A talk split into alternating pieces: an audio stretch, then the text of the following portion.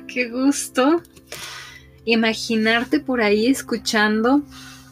Qué gusto saber que estás aquí. Em, en el episodio de, de hoy, quiero pedirte y recordarme a mí que no nos quedemos en la trampa de la ofensa. Sí, la ofensa es una trampa, la veo como una tentación, porque como que es lo que más queremos hacer cuando alguien nos ofende, tomarla o regresar el golpe. Y la verdad es que las tentaciones son dulces, son agradables, pero no convienen. Siempre al final muerden. Estoy leyendo ahorita precisamente un libro que se llama en inglés The Pit, en español El Hoyo, y habla de la selección, bueno, en una síntesis muy rápida les digo o les explico más o menos que es una especie, habla de la selección natural en el nicho de los campeones casi como si fuera la prueba máxima de resistencia para que quede el mejor de entre los mejores. Y la actitud del campeón en este hoyo y antes de llegar a la meta es determinante. Y precisamente es el hoyo el que determina su calidad de campeón. Pero tiene que pasar por este hoyo.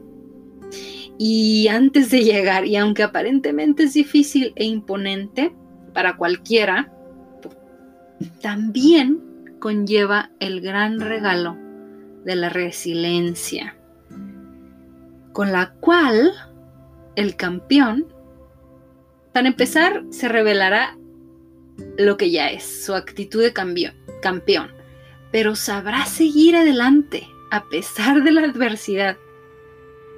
¡Wow! Y no solo eso, sino que lo clasifica. Al llegar, al pasar por este hoyo, lo clasificará como el mejor o la mejor de lo mejor. Y yo agregaría la siguiente pregunta para ti que me escuchas y para mí. Me la planteo a mí misma también. ¿Qué pasaría? Bueno, yo ya sé la respuesta y no quiero sonar presumida, ahorita vas a entender. Pero ¿qué pasaría si al llegar al punto de no regreso en este hoyo, que es como un filtro, descubres que no era tu meta? ¿Era la de alguien más? ¿Era la que tú pensabas que querías, pero no la que Dios diseñó perfectamente para ti? Wow. Una de las miles de razones por las que saber escuchar la voz de Dios es determinante en este mundo, es vital, es urgente. La relación personal con el mejor mentor del universo. ¡Wow! Yo creo que, bueno, yo no quisiera, no, no me imagino una vida sin la seguridad de, Dios en mi vida, de Jesús en mi corazón. Pero bueno, después de explicarte el libro en pocas palabras, vuelvo a repetir lo que siento que Dios me dijo esta mañana. Y muy claramente me dijo, o sentí que me dijo, no caigas, no caigamos en la trampa de la ofensa. tomar una ofensa es muy fácil. Y en este hoyo del que hablábamos, antes de alcanzar nuestros sueños, puede ser que enfrentemos varios obstáculos que habrá que vencer. Tentaciones son gran, gran, gran, em, gran ingrediente. Limita, llena la línea en blanco porque la tentación para mí puede ser muy diferente a la tuya. Vamos a enfrentar en este hoyo probablemente limitaciones en nosotros mismos que tenemos que superar o infinidad X. Cada quien tiene sus monstruos, ¿no? Como dicen.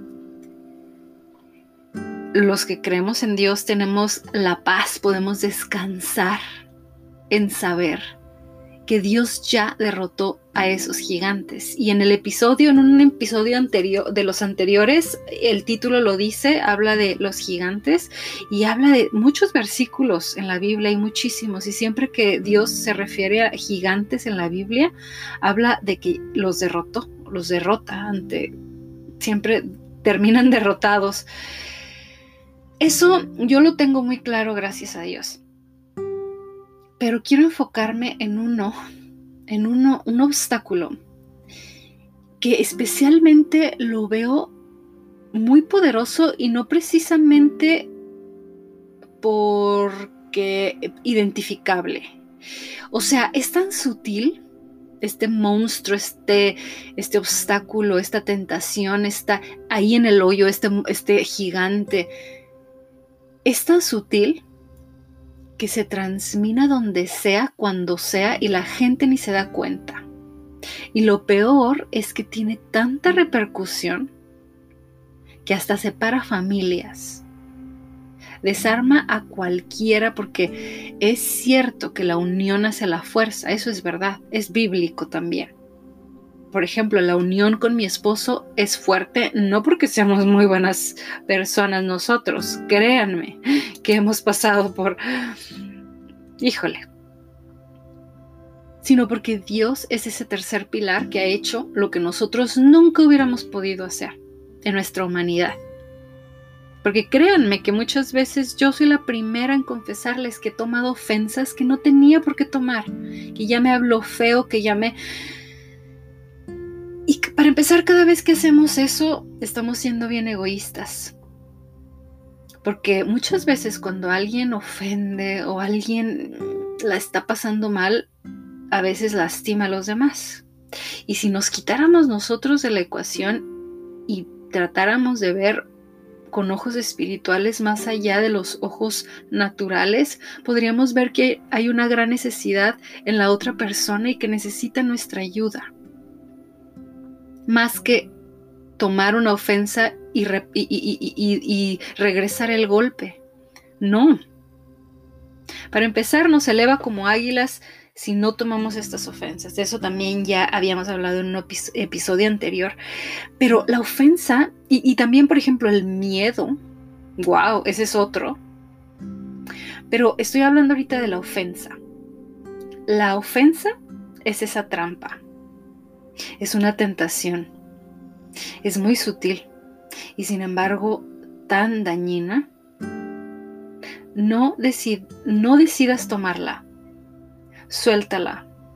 Dásela a Dios. Entrégasela. La forma en la que yo lo hago, bueno, trato dentro de mis posibilidades, hay veces les confieso que lo olvido y ya caí en la trampa, claro, dile, ok, mm, sí veo toda la intención de que me están queriendo lastimar, pero decido no regresar al golpe. Jesús, te doy el perdón para esta persona. ¡Wow! Eso es, eso es el poder de Dios. Es más, es mucho más fuerte y valiente una persona. Es un águila que no regresa al golpe eso se requiere muchísima más fuerza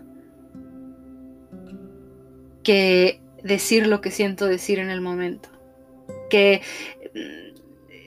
que caer en la trampa de llevarme por mis sentimientos y emociones cuando debo de guiarme por mi espíritu que dice, mi espíritu dice, eres una águila, ve más allá de la carne de la otra persona, te está ofendiendo, probablemente no sabemos qué está pasando esa persona. No sabemos qué está pasando, pero Dios sí. Y siento que esto es especialmente para alguien que me escucha ahora. Lo siento muy fuerte. Y qué bueno que estás aquí.